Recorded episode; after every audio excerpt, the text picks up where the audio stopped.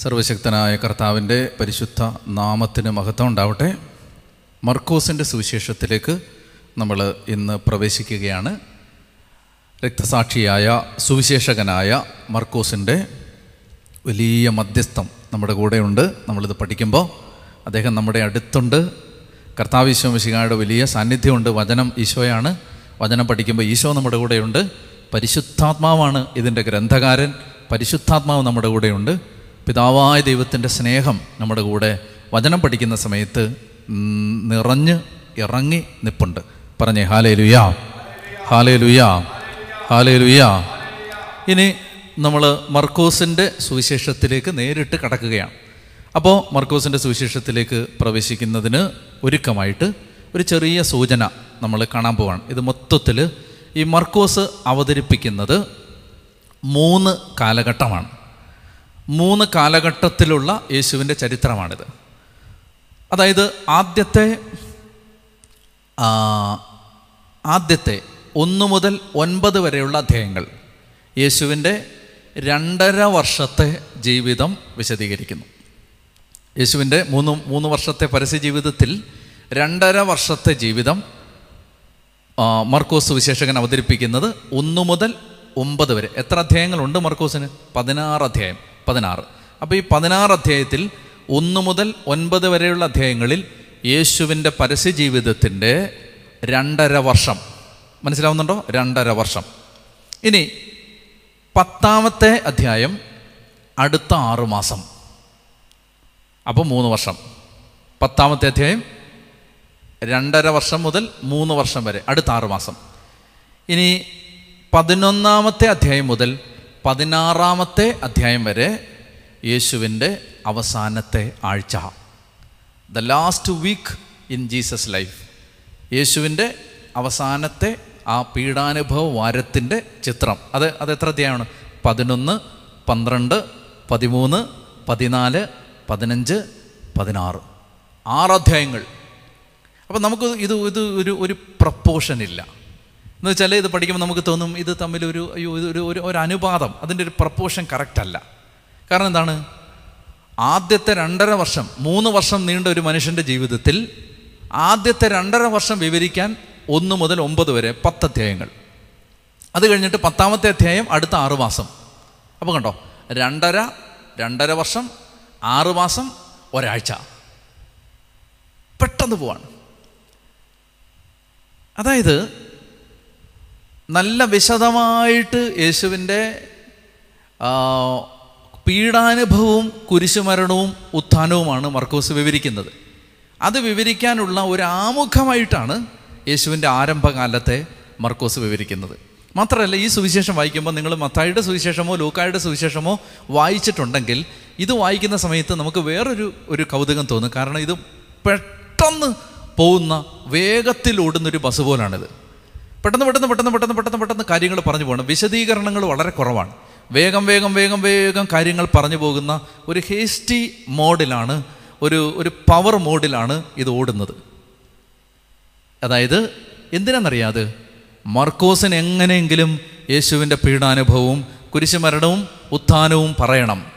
അത് പറയാൻ വേണ്ടി ബാക്കിയെല്ലാം അദ്ദേഹം ഇങ്ങനെ മറിച്ച് മറിച്ച് മറിച്ച് മറിച്ച് വിടുകയാണ്. ഇപ്പം ഞാൻ ഈ പ്രസംഗിക്കുന്ന സമയത്ത് എനിക്കൊരു ഒരു മണിക്കൂർ അല്ലെ അരമണിക്കൂർ സമയത്തിനുള്ളിൽ എനിക്ക് യേശുവിന്റെ പീഡാനുഭവത്തെക്കുറിച്ച് വിശദമായിട്ട് പറയണമെങ്കിൽ ഞാൻ എന്തു ചെയ്യും? ഈശോയുടെ ജനനം ബാല്യകാലം പരസ്യ ജീവിതം എല്ലാം വേഗം മറിച്ച് മറിച്ച് മറിച്ച് വിട്ടിട്ട് അവസാനത്തെ ഭാഗത്തേക്ക് വേഗം എത്തും എന്ന് പറഞ്ഞവരാണ് അപ്പോൾ മർക്കോസ് ഈ സുവിശേഷത്തിൽ പ്രാധാന്യം കൊടുത്തിരിക്കുന്നത് യേശുവിന്റെ പീഡാനുഭവത്തിനും കുരിശുമരണത്തിനും ഉത്ഥാനത്തിനുമാണ്. ആ രക്ഷാകര സംഭവത്തിന്റെ ഏറ്റവും ക്രീമായ ആ ഭാഗത്തിനാണ് മർക്കോസ് പ്രാധാന്യം കൊടുത്തിരിക്കുന്നത്. അതുകൊണ്ട് ബാക്കി കാര്യങ്ങളെല്ലാം പെട്ടെന്ന് പെട്ടെന്ന് പെട്ടെന്ന് അദ്ദേഹം പറഞ്ഞു. അപ്പോൾ ശരിക്കും പറഞ്ഞാൽ ഇതൊരു ഒരു ബസ്സാണ് ഈ മർക്കോസിന്റെ സുവിശേഷം എന്ന് സങ്കല്പിച്ചാൽ ഈ ബസ് ആദ്യം വളരെ സ്പീഡിലാണ് ഓടുന്നത്.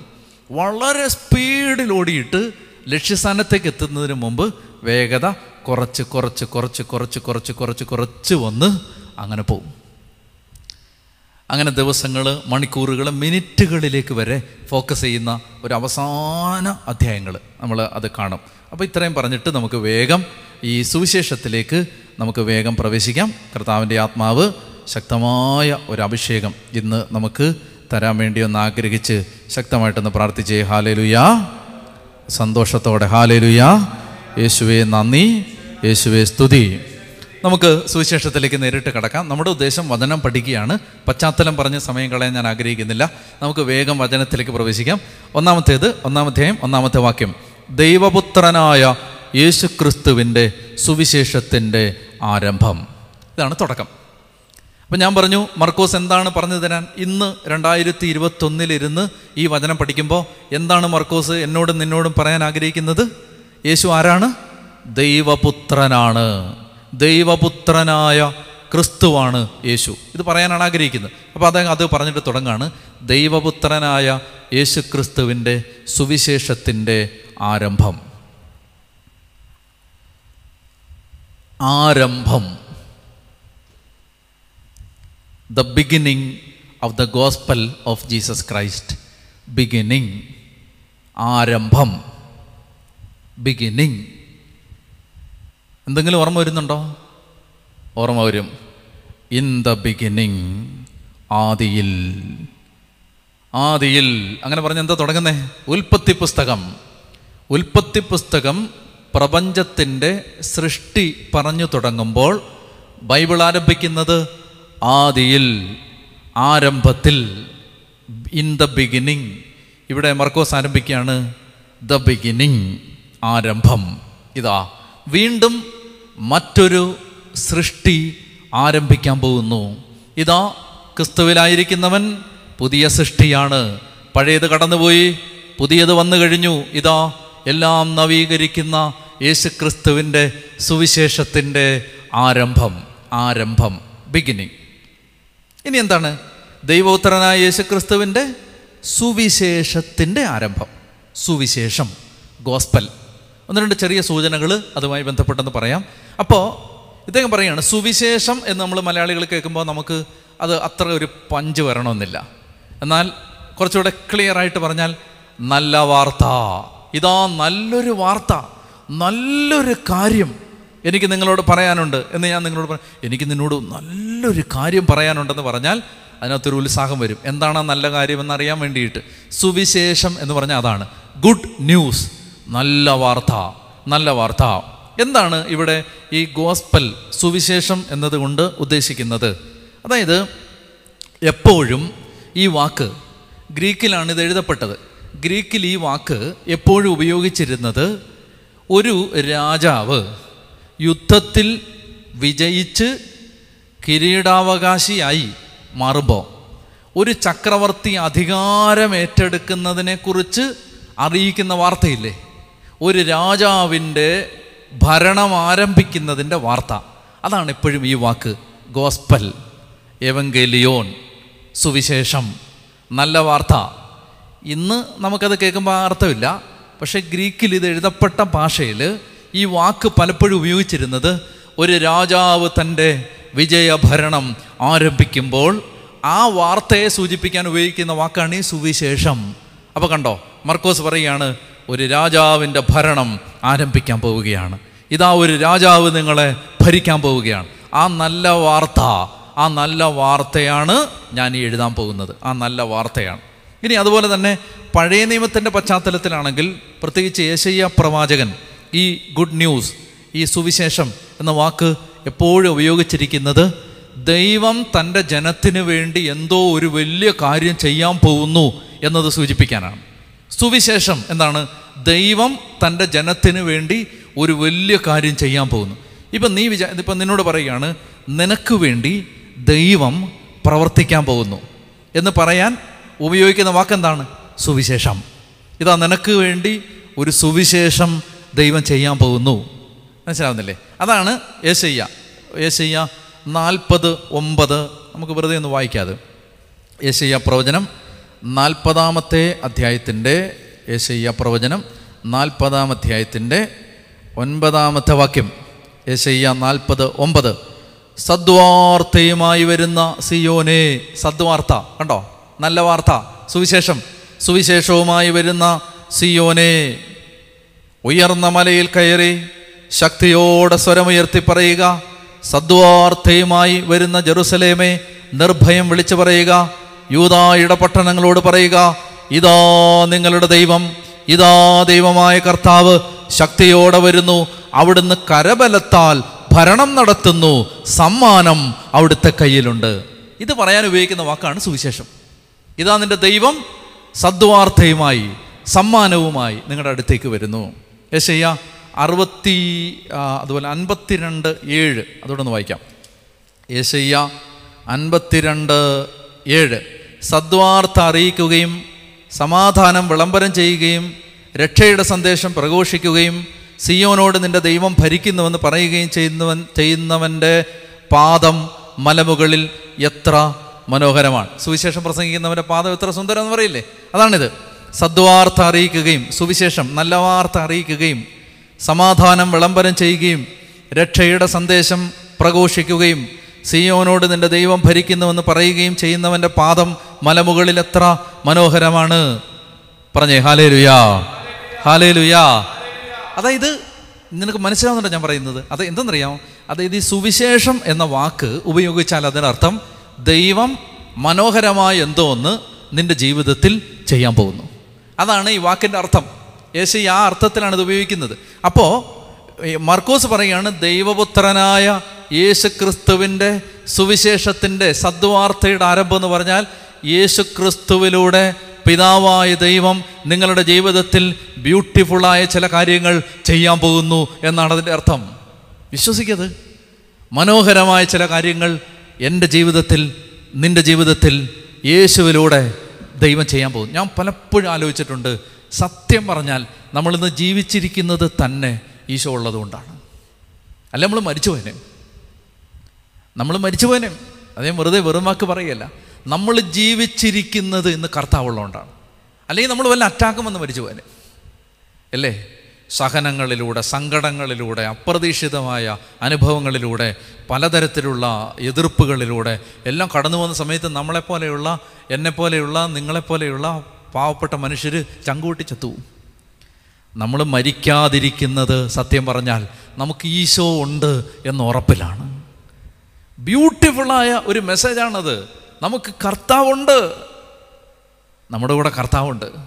മാർക്കോസ് പറയുകയാണ് അലക്സാണ്ട്രിയയുടെ തെരുവുകളിലൂടെ കുതിരവാലിൽ കെട്ടി എന്നെ വലിച്ചാലും എന്റെ ഹൃദയം സന്തോഷത്തോടെ വിളിച്ചു പറയും എനിക്കൊരു ദൈവമുണ്ട് എനിക്കൊരു യേശുവുണ്ട്. ആണ് സുവിശേഷം. നിന്നെ ഞാൻ നരകത്തിൽ കൊണ്ടുപോകുമെന്ന് പിശാജ് നമ്മുടെ മുമ്പിൽ നിന്ന് അട്ടഹസിക്കുമ്പോൾ നമ്മൾ ഹൃദയത്തിൽ സന്തോഷത്തോടെ വിളിച്ചു പറയും എന്റെ കർത്താവിന്റെ നാമത്തിൽ അഭയം പ്രാപിക്കുന്ന എന്നെ തൊടാൻ പിശാജെ നിനക്ക് പറ്റില്ല. പറഞ്ഞേ ഹാലേ ലുയാ അപ്പോൾ മനസ്സിലാകുന്നുണ്ടോ ഈ സുവിശേഷം നമുക്ക് സത്യം പറഞ്ഞ ഇതൊക്കെ കേൾക്കുമ്പോൾ ഒരു സന്തോഷം വരുന്നുണ്ടോ? സുവിശേഷം നമ്മൾ എന്തിനാണ് ഈ സുവിശേഷം പറയാൻ നോർത്ത് ഇന്ത്യയിലും അല്ലെങ്കിൽ ഭാരതത്തിന്റെ പല ഭാഗത്തും ഈ കേരളത്തിലെല്ലാം സുവിശേഷം പറയാൻ നമ്മൾ എന്തിനാണ് ഈ രാപകല കഷ്ടപ്പെടേണ്ടത്? എന്തുണ്ടെന്നറിയാമോ ഈ സുവിശേഷം ഒരു നല്ല വാർത്തയാണ്. ജീവിതം അപ്പാടെ നഷ്ടപ്പെട്ടു. വിരൽത്തുമ്പിൽ നിന്ന് വെള്ളം ഊർന്നു പോകുന്നത് പോലെ ജീവിതം അപ്പാടെ നശിച്ചു പോയെന്ന് ചിന്തിക്കുന്ന ഒരു മനുഷ്യന്റെ കണ്ണുകളിൽ നോക്കി ക്രിസ്ത്യാനി നീ വിളിച്ചു പറയണം. എടാ നീ വിഷമിക്കരുത്. നിനക്കൊരു യേശുണ്ട് നിന്നെ രക്ഷിക്കാൻ കഴിവുള്ളവൻ. കർത്താവ് പിതാവ് ലോകത്തിലേക്ക് അയച്ച ദൈവപുത്രനായ യേശു ക്രിസ്തു ഇത് പറയുന്നതാണ് സുവിശേഷം അല്ലേ? അപ്പോൾ ഈ ആനന്ദമാണ്. യേശയ്യ പറയുകയാണ് ആ ആനന്ദത്തിന് ഉപയോഗിക്കുന്ന വാക്കാണിത്. സുവിശേഷം. അപ്പോൾ സുവിശേഷം എന്നൊക്കെ പറയുമ്പോൾ ഇപ്പം നിന്നോട് ചോദിക്കുകയാണ് എന്താ നിന്നിന്റെ എന്താണ് നിന്റെ ജോലി? അപ്പോൾ നീ എന്ത് മറുപടി പറയും? ഞാനൊരു സുവിശേഷകനാണ്. അതെങ്ങനെ പറയണമെന്നറിയോ ഞാനൊരു സുവിശേഷകനാണ് എന്നാണ് പറയേണ്ടത്. ഞാൻ ഒരു സുവിശേഷകനാണ്. നിങ്ങൾക്ക് കിട്ടാവുന്ന ലോകത്തിലെ ഏറ്റവും വലിയ ജോലി എന്തെന്നറിയാമോ? നിങ്ങളൊരു സുവിശേഷകനായിരിക്കുക എന്നുള്ളതാണ്. അതിന്റെ കാരണം എന്തെന്നറിയാം? ഇപ്പോൾ നിങ്ങൾ യൂസഫ് അലിയുടെ പ്രൈവറ്റ് സെക്രട്ടറി ആണെന്ന് വിചാരിച്ചു? അല്ലെങ്കിൽ അംബാനിയുടെ പ്രൈവറ്റ് സെക്രട്ടറി ആണെന്ന് വിചാരിച്ചു? അപ്പം നിന്നോട് ഞാൻ ചോദിക്കുകയാണ് എവിടെയാണ് നിന്റെ ജോലി? അപ്പോൾ പറയുകയാണ് ഞാൻ യൂസഫ് അലിയുടെ മാനേജറാണ്. ആരാണ് എന്റെ എംപ്ലോയർ ആരാണ് എന്റെ യജമാനൻ? ആരാണ് എന്റെ ഉടമ? യൂസഫ് അലി. നമ്മൾ നല്ല ഗമയോടെ പറയും അല്ലേ? അല്ലെങ്കിൽ നമ്മൾ സ്റ്റീവ് ജോബ്സിന്റെ തൊഴിലാളിയാണ് ഞാൻ. അല്ലെങ്കിൽ ഏതെങ്കിലും ഒരു വലിയ പണക്കാരന്റെ ജോലിക്കാരനാണ് ഞാൻ. നിങ്ങൾ നാലോചിച്ച് നോക്ക്. ഒരു സുവിശേഷകൻ എന്താ പറയാനുള്ളത് നിങ്ങൾക്കറിയാമോ? അത്യുന്നതനായ ദൈവത്തിന്റെ ജോലിക്കാരനാണ് ഞാൻ. സുവിശേഷകന്റെ തൊഴിലുടമ. ഒരു മനുഷ്യനുമല്ല. ദൈവമാണ് ദൈവം. ദൈവമാണ് നമ്മളെ പണിക്ക് നിർത്തിയിരിക്കുന്നത്. ദൈവമാണ് നമുക്ക് ഈ ജോലി ഏൽപ്പിച്ചിരിക്കുന്നത്. ദൈവമാണ് ഈ ശുശ്രൂഷ നമ്മെ ഫലമേൽപ്പിച്ചിരിക്കുന്നത് അതുകൊണ്ട് കർത്താവ് പറഞ്ഞു നിങ്ങൾ എന്നെ തിരഞ്ഞെടുക്കുകയല്ല ഞാൻ നിങ്ങളെ തിരഞ്ഞെടുക്കുകയാണ് ചെയ്തത്. പറഞ്ഞേ ഹാലലുയാ. അപ്പം ഞാൻ എന്തിനിത് പറയുന്നതെന്നറിയാമോ സുവിശേഷകൻ എന്ന് പറയുന്നതിൽ ഒരഭിമാനം വേണം. സുവിശേഷകന്മാരായ ചെറുക്കന്മാർക്ക് ആമ്പിള്ളാർക്ക് പെണ്ണ് കിട്ടാത്ത കാലമായത്. അറിയാലോ? സുവിശേഷകനാന്ന് പറഞ്ഞാൽ പിന്നെ ആരും പെണ്ണ് കൊടുക്കില്ല. പെണ്ണ് കിട്ടിയില്ലേലും വേണ്ടില്ല. സുവിശേഷകനാന്ന് പറഞ്ഞോണം. പെണ്ണ് കിട്ടിയില്ലേലും വേണ്ടില്ല. സുവിശേഷകനാന്ന് പറഞ്ഞോണം.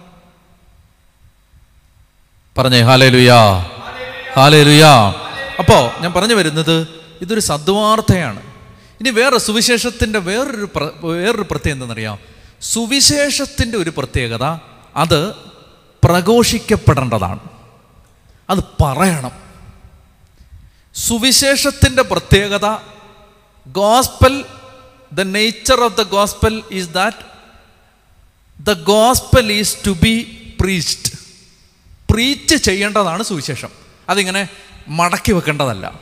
പറഞ്ഞുകൊണ്ടിരിക്കണത്. ഇപ്പം ഞാൻ ഈ ദിവസങ്ങളിലൊക്കെ ഓർക്കുമായിരുന്നു ആരോടേലും പറയണം. അതിപ്പോൾ മൈക്കിലൂടെ പറഞ്ഞില്ലെങ്കിലും ഫോണിലൂടെ ആണെങ്കിലും പറയണം. പ്രൈസ് ലോഡ് മൈക്കിലൂടെ ഇപ്പം പറയാൻ പറ്റില്ല.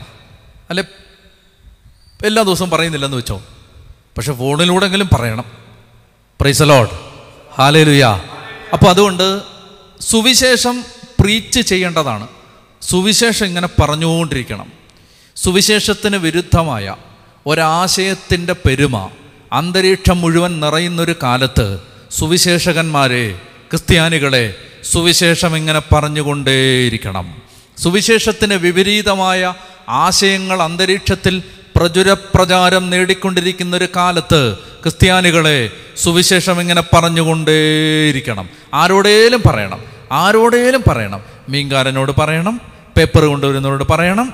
പച്ചക്കറി കടയിലെ ചേട്ടനോട് പറയണം. പല പലവ്യഞ്ജന കടയിലെ ചേട്ടനോട് പറയണം. പിന്നെ ഓഫീസിൽ ചെന്ന് പറയണം. പഞ്ചായത്ത് ഓഫീസിൽ പറയണം വില്ലേജ് ഓഫീസിൽ പറയണം ജോലി ചെയ്യുന്ന സ്ഥലത്ത് പറയണം ബസ്സിൽ യാത്ര ചെയ്യുന്നവരോട് പറയണം നമ്മൾ വർക്ക്ഷോപ്പിൽ പോകുമ്പോൾ അവിടെ പറയണം ഗ്യാസ് ഫില്ലിംഗ് സ്റ്റേഷനിൽ ചെല്ലുമ്പോൾ അവിടെ ചെന്ന് പറയണം എവിടെ എല്ലായിടത്തും പറയണം. പറഞ്ഞുകൊണ്ടിരിക്കണം. അപ്പോൾ സുവിശേഷത്തിന്റെ ഒരു പ്രത്യേകത എന്താണ്? അത് പ്രഘോഷിക്കപ്പെടേണ്ടതാണ് പൂട്ടിവെക്കപ്പെടേണ്ടതല്ല. അല്ലേ ലുയാ സുവിശേഷം മടക്കി വെക്കപ്പെടേണ്ടതല്ല ആമാടപ്പെട്ടിയിൽ അടച്ചു സൂക്ഷിക്കേണ്ടതല്ല സുവിശേഷം. പുരമുകളിൽ നിന്ന് പ്രഘോഷിക്കേണ്ടതാണ് സുവിശേഷം. രണ്ടാമത്തേത് സുവിശേഷം പ്രഘോഷിക്കപ്പെടണം അതിനോട് ചേർന്ന് സുവിശേഷം വിശ്വസിക്കണം. ഈ കേൾക്കുന്നത് വിശ്വസിക്കണം. ഇപ്പം നമ്മൾ സുവിശേഷം പഠിക്കാൻ പോവാണേ. ഇത് പറയുന്ന ഓരോ കാര്യങ്ങളും മർക്കോസ് വിളിച്ചു പറഞ്ഞതാണ്. മർക്കോസിന്റെ ഭാഗത്ത് മർക്കോസ് നന്നായിട്ട് ജോലി ചെയ്തു. അയാളത് പ്രഘോഷിച്ചു. ഇത് വായിക്കുന്ന ഞാൻ എന്ത് ചെയ്യണം? അത് വിശ്വസിക്കണം. മർക്കോസ് പ്രീച്ച് ചെയ്തു. ഡാനിയലച്ചൻ അത് ബിലീവ് ചെയ്യണം. മർക്കോസ് അത് പ്രഘോഷിച്ചു. നീ അത് വിശ്വസിക്കണം. പറഞ്ഞേ ഹലേ ലുയാ ഹല്ലേ ലുയാ ഹല്ലേ ലുയാ ഹല്ലേ ലുയാ അപ്പോൾ അതുകൊണ്ട് ഈ സുവിശേഷം ജീവനേക്കാൾ വിലയുള്ളതാണെന്ന് സ്വന്തം ജീവിതം കൊണ്ട് തെളിയിച്ച ഒരാളാണ് ഇതിപ്പോൾ നമുക്ക് പറഞ്ഞു തരാൻ പോകുന്നത്. ഈ പുസ്തകത്തിൽ ഇനി പറയാൻ പോകുന്ന കാര്യങ്ങൾക്ക് സ്വന്തം പ്രാണനേക്കാളും വിലയുണ്ടെന്ന് സ്വന്തം ജീവൻ കൊടുത്ത് തെളിയിച്ച ഒരാളാണ് നമുക്കിത് പറഞ്ഞു തരാൻ പോകുന്നത്. നിസ്സാരമായിട്ട് അതിനെ കാണാൻ പാടില്ല. അപ്പോൾ നമുക്ക് ദൈവപുത്രനായ യേശുക്രിസ്തുവിന്റെ സുവിശേഷത്തിന്റെ ആരംഭം. പെട്ടെന്ന് ഇനി അങ്ങ് തുടങ്ങുകയാണ്. ഇനി ആമുഖം നോക്കി ഇരിക്കരുത്. പെട്ടെന്ന്. യേശുവിന്റെ പരസ്യ ജീവിതം ആരംഭിക്കുന്നത് യോഹന്നാ സ്നാപകന്റെ അറിയിപ്പോടു കൂടിയാണ്.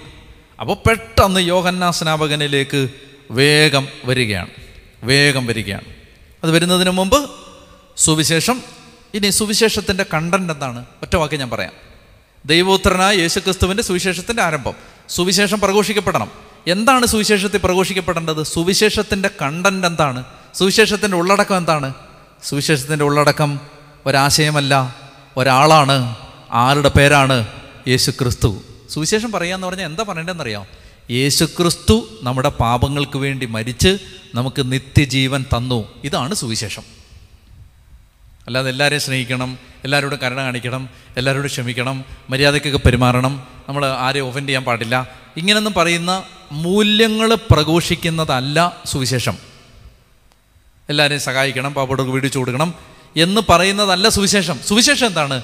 ദൈവം ലോകത്തിന്റെ രക്ഷയ്ക്ക് വേണ്ടി സ്വന്തം പുത്രനെ ലോകത്തിലേക്ക് അയച്ചു. അവന്റെ കുരിശുമരണത്തിലൂടെ അവൻ നമുക്ക് രക്ഷ തന്നു. ഇത് പറയുന്നതാണ് സുവിശേഷം.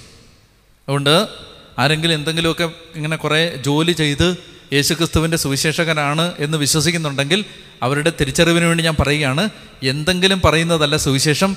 യേശു ദൈവപുത്രനും രാജാവും രക്ഷകനും കർത്താവുമാണെന്നും അവൻ നമ്മുടെ പാപങ്ങൾക്ക് പരിഹാരബലിയായി മരിച്ചുവെന്നും ലോകത്തോട് പറയുന്നതാണ് സുവിശേഷ പ്രഘോഷണം. വ്യക്തമായിരിക്കണം.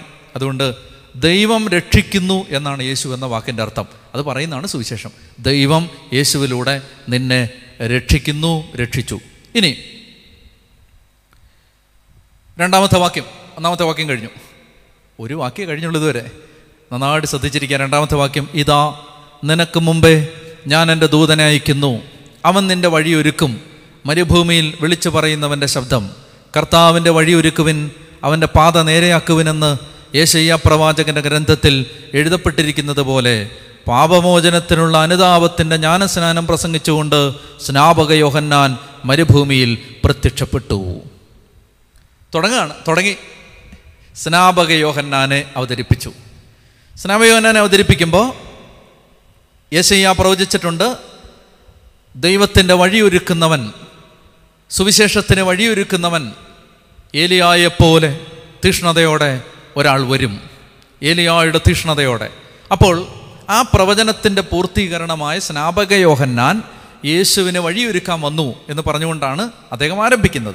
അദ്ദേഹം പറയുകയാണ് ഇതാ നിനക്ക് മുമ്പേ ഞാൻ എന്റെ ദൂതനെ അയക്കുന്നു. അവൻ നിന്റെ വഴിയൊരുക്കും മരുഭൂമിയിൽ വിളിച്ചു പറയുന്നവന്റെ ശബ്ദം.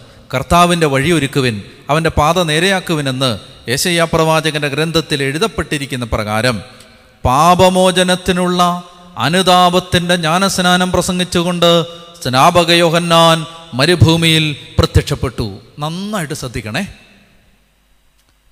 യേശുവിനെ സ്വീകരിക്കാൻ ഒരു വ്യക്തിയെ ഒരുക്കേണ്ടത് എങ്ങനെയാണെന്നാണ് ഇനി പഠിപ്പിക്കാൻ പോകുന്നത്. അപ്പം നീ സുവിശേഷം പ്രസംഗിക്കാന്ന് വെച്ചോ? അപ്പം നിങ്ങൾ സുവിശേഷം പ്രസംഗിക്കാനായിട്ട് പോകുമ്പോൾ ഒരു വ്യക്തിയോ ഒരു വ്യക്തിക്ക് യേശുവിനെ എങ്ങനെ സ്വീകരിക്കാൻ പറ്റുന്ന വിധത്തിൽ അയാളെ ഒരുക്കാൻ പറ്റും. സ്നാപകൻ അതല്ലേ ചെയ്തേ? യേശുവിനെ പരിചയപ്പെടുത്തി അവന്റെ വഴി ഒരുക്കി എങ്ങനെ ഒരുക്കിയേ? അത് പഠിച്ചാൽ മതി. എങ്ങനെ ഒരുക്കിയത്? ഇസ്രായേൽ എന്നൊരു സമൂഹത്തെ സ്നാപക യോഹന്നാൻ യേശുവിനെ സ്വീകരിക്കാൻ ഒരുക്കിയത് എങ്ങനെയാണ്? അതാണ് ഇവിടെ പറഞ്ഞിരിക്കുന്ന നാലാം വാക്യം. പാപമോചനത്തിനുള്ള അനുതാപത്തിന്റെ ജ്ഞാനസ്നാനം പ്രസംഗിച്ചുകൊണ്ട്. എങ്ങനെയെന്നറിയാമോ അതായത് അപ്പസ്തോലന്മാരും ആദിമസഭയും യേശുവിനെ സ്വീകരിക്കാൻ ജനത്തെ ഒരുക്കിയത് അനുതാപത്തെക്കുറിച്ച് പ്രസംഗിച്ചുകൊണ്ടാണ്. അനുതാപത്തിന്റെ ആവശ്യകത പറഞ്ഞു കൊടുത്തുകൊണ്ടാണ് ഞാൻ വ്യക്തമാക്കി തരാം. നല്ലപോലെ ശ്രദ്ധിച്ചിരിക്കണം. അതായത് ആരാണ് യേശു? മനുഷ്യനെ പാപത്തിൽ നിന്ന് രക്ഷിക്കുന്നവനാണ് യേശു. ആണല്ലോ? ഇപ്പം ഞാൻ നീ ഇപ്പോൾ ഞാൻ നിനക്ക് യേശുവിനെ പരിചയപ്പെടുത്തി തരികയാണ്. നീ ഒരു വിജാതീയനാണെന്ന് വിചാരിക്കുക. ഞാൻ പറയുകയാണ് യേശു ക്രിസ്തു നിന്റെ രോഗം സുഖപ്പെടുത്തും എന്ന് പറഞ്ഞ് യേശുവിനെ പരിചയപ്പെടുത്തിയാൽ അവൻ രോഗമില്ലാത്തവനാണെങ്കിലോ? അവൻ യേശുവിന് ആവശ്യമുണ്ടോ? ഇല്ല. യേശു ക്രിസ്തു നിന്റെ കടബാധ്യതകൾ എടുത്തു മാറ്റും.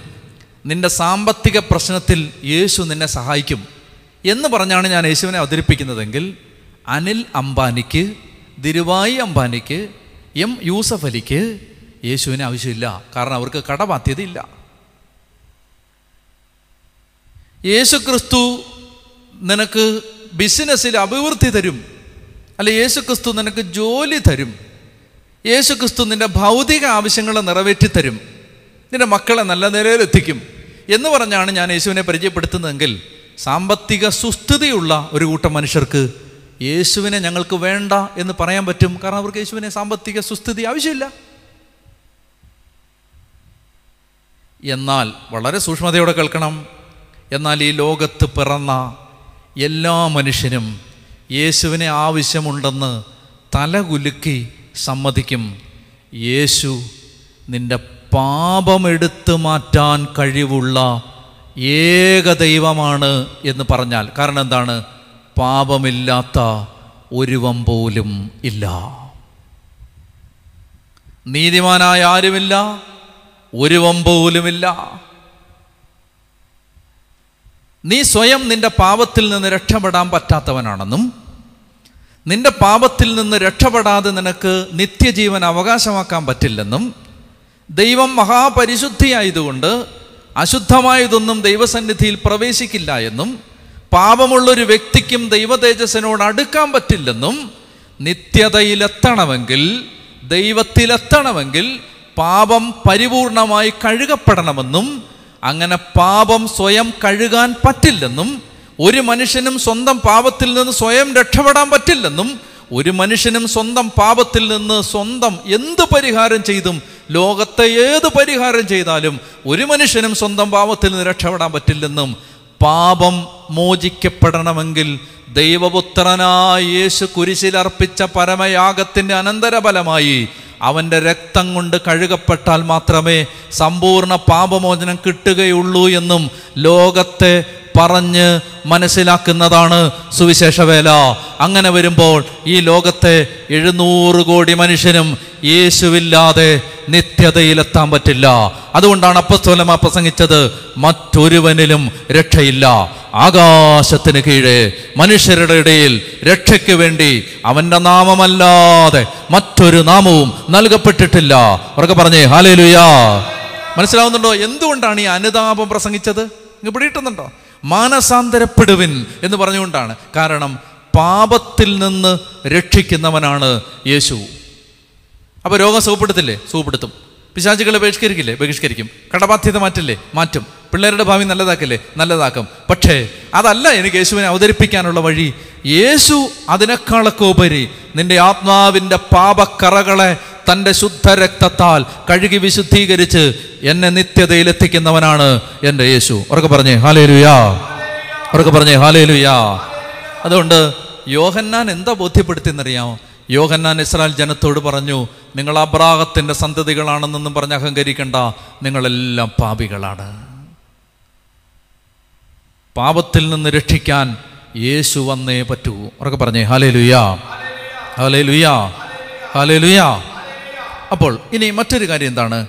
ഈ പാപമോചനത്തിലുള്ള അനുതാപത്തിന്റെ ജ്ഞാനസ്നാനം പ്രസംഗിച്ചുകൊണ്ട് സ്നാപയുഗന്ന മരുഭൂമിയിൽ പ്രത്യക്ഷപ്പെട്ടു. അഞ്ചാമത്തെ വാക്യം യൂതയ മുഴുവനിലെയും ജെറുസലേമിലെയും ജനങ്ങൾ അവന്റെ അടുത്തെത്തി അവർ പാപങ്ങൾ ഏറ്റുപറഞ്ഞ് ജോർദാൻ നദിയിൽ വെച്ച് സ്നാനം സ്വീകരിച്ചു. യോഹന്നാൻ ഒട്ടകരോമം കൊണ്ടുള്ള വസ്ത്രം ധരിച്ചിരുന്നു അരയിൽ തോൽപ്പട്ട ചുറ്റിയിരുന്നു. വെട്ടുക്കിളിയും കാട്ടുതേനുമായിരുന്നു അവന്റെ ഭക്ഷണം. ഏലിയായുടെ വസ്ത്ര രീതിയാണിത്. ശക്ത അവൻ ഇപ്രകാരം ഉദ്ഘോഷിച്ചു എന്നെക്കാൾ ശക്തനായവൻ എന്റെ പിന്നാലെ വരുന്നു. കുനിഞ്ഞ് അവന്റെ ചെരുപ്പിന്റെ വള്ളികൾ അഴിക്കാൻ പോലും ഞാൻ യോഗ്യനല്ല. അത്രയ്ക്ക് എളിമയുള്ളൊരു മനുഷ്യനായിരുന്നു യോഹന്നാൻ. ഒരു അടിമയുടെ ജോലിയായിരുന്നു ഒരു മനുഷ്യൻ വീട്ടിൽ വരുമ്പോൾ അവന്റെ ചെരുപ്പ് അഴിച്ചു കൊടുക്കുക എന്നുള്ളത്. ഇപ്പം നീ എന്റെ വീട്ടിലേക്ക് വന്നാൽ നീ വീട്ടിലേക്ക് കയറുന്നതിന് മുമ്പ് ചെരുപ്പ് നിന്റെ ചെരുപ്പ് ആരാ അഴിച്ചു തരണ്ടേ? അടിമയാണ്. അപ്പം യഹൂദന്മാർക്ക് ഈ പണി തരംതാണ പണിയാണെന്ന് അറിയാമായിരുന്നതുകൊണ്ട് യഹൂദ വംശത്തിലെ അടിമകൾക്ക് പോലും ഇത് ചെയ്യേണ്ടിയിരുന്നില്ല. വിജാതീയ അടിമകളെ കൊണ്ടാണ് ചെയ്യിച്ചിരുന്നത്. അത്രയും തരംതാണ ജോലിയായിരുന്നു ഒരുത്തന്റെ ചെരുപ്പ് അഴിച്ചു കൊടുക്കുക. യോഹന്നാൻ പറയുകയാണ് എന്റെ പിന്നാലെ വരുന്നവൻ എന്നെക്കാൾ ശക്തനാണ്. അവന്റെ ചെരുപ്പഴിക്കാനുള്ള യോഗ്യത പോലും എനിക്കില്ല. മനസ്സിലാവുന്നുണ്ടോ? എന്ന് പറഞ്ഞാൽ ഈ സമൂഹത്തിലെ ഏറ്റവും തരംതാണ അടിമ പോലും ചെയ്യാത്ത ആ ചെരുപ്പഴിക്കുന്ന ജോലി പോലും ചെയ്യാനുള്ള യോഗ്യതയില്ലാത്ത അത്രയും നിസാരനാണ് ഞാൻ. ഇതൊക്കെയാണ് വലിയ മനുഷ്യരുടെ പ്രത്യേകത. അവർ ഏത് നിസാരമായ കാര്യത്തിനും ഏത് നിസാരമായ ജോലി ചെയ്യുന്നതിനും എന്ത് ചെയ്യുന്നതിനും അവർ തയ്യാറാണ്. അവർ തങ്ങൾ വലുതാണ് എന്നൊരു ചിന്തയില്ല. അപ്പോൾ യോഹന്നാനി നമുക്ക് പഠിക്കാവുന്ന നല്ലൊരു പാഠമാണത്. അപ്പോൾ അദ്ദേഹം ഈ പറയുകയാണ് ശക്തനായവൻ എന്റെ പിന്നാലെ വരുന്നു കുനിഞ്ഞവന്റെ ചെരുപ്പിന്റെ വള്ളികൾ അഴിക്കാൻ പോലും ഞാൻ യോഗ്യനല്ല. ഞാൻ നിങ്ങൾക്ക് ജലം കൊണ്ടുള്ള സ്നാനം നൽകി അവനോ പരിശുദ്ധാത്മാവിനാൽ നിങ്ങൾക്ക് സ്നാനം നൽകും. കുറച്ചുകൂടി ഇത് വിശദീകരിക്കാനുണ്ട്. ഞാനത് പിന്നീട് അടുത്ത ഒരു സെഷനിൽ വിശദീകരിക്കാം. അപ്പോൾ ഇവിടെ നമ്മൾ അനുതാപമാണ് യേശുവിനെ സ്വീകരിക്കാനുള്ള വഴി. ഇപ്പം നമുക്ക് യേശുവിനെ നിനക്ക് യേശുവിനെ വേണോ? വേണം. എന്തിനാ വേണ്ടേ? ഞാൻ ഒരു പാപിയാണ്.